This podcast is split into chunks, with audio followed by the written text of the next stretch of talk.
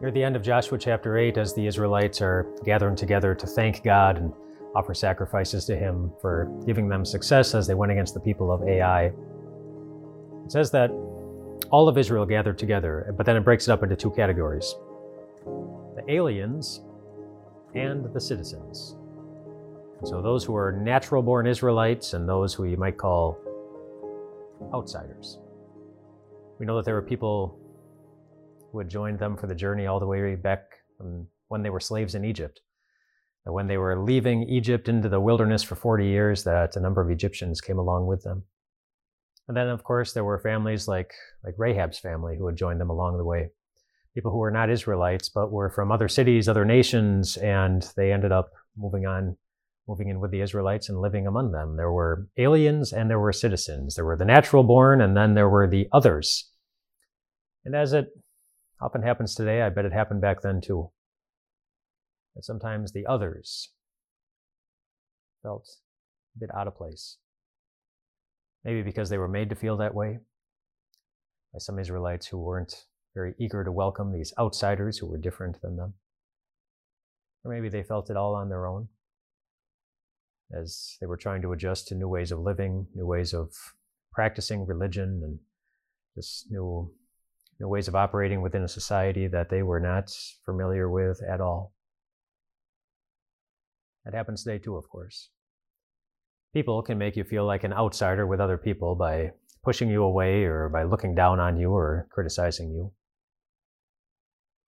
You can make yourself feel like an outsider. You know, you yourself can feel that way if it's just obvious that you don't know the way to operate around other people. But I guess mostly Today, I want to talk about when it happens between you and God. When you feel like you're an outsider to God. And what are the reasons someone might feel like they're an outsider to God? Well, they might just look at their life. They might wonder if God wants anything to do with them. They might look at his laws and match themselves up and feel like God must be so disappointed in what he's seeing. It can happen at any stage of life, one stage of life where you can see it happen pretty consistently, where at least somebody's wondering about their place within God's nation, God's family. Is as they know they're getting a little bit closer to death. When they know their, their time on this earth, it's coming to an end. And the reality of what's coming next is it's right in front of them. And then you really begin to wonder do I know that I'm good with God? Do I know that He wants something to do with me? It's often when Satan, our accuser, is also working hardest against us, putting doubts in our, in our ears.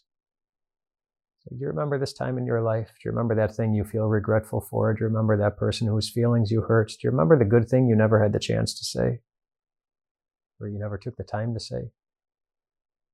Remember that? The lines you crossed? Do you remember? Do you remember? Do you remember? And it can lead to a lot of doubt of wondering if you're an insider or an outsider. But Jesus removes all that doubt.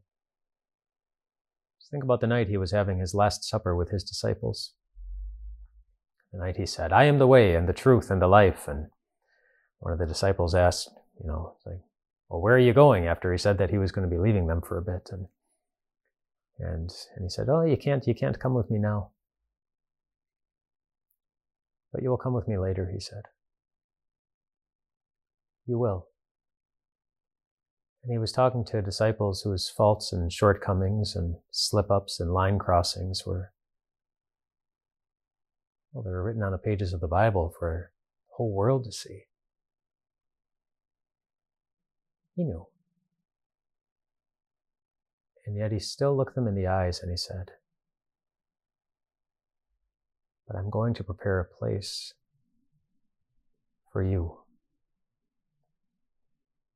Going to prepare a place for you. He not only wanted them with him inside his kingdom, He was about to go to pay the full cost of making sure that it would happen. And he paid the full cost so that you wouldn't have to carry any of that burden. So that you wouldn't have to wonder have I done enough? Have I prayed enough? Have I loved enough? Have I trusted enough? So that you could just look at Jesus and know that his life and his sacrifice were sufficient enough to give you a place as an insider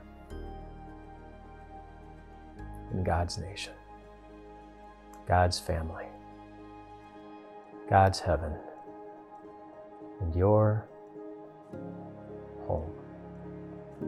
along with so many others from every tribe, language, race, and nation. You belong to Him. You always will. Rest well tonight, my friends.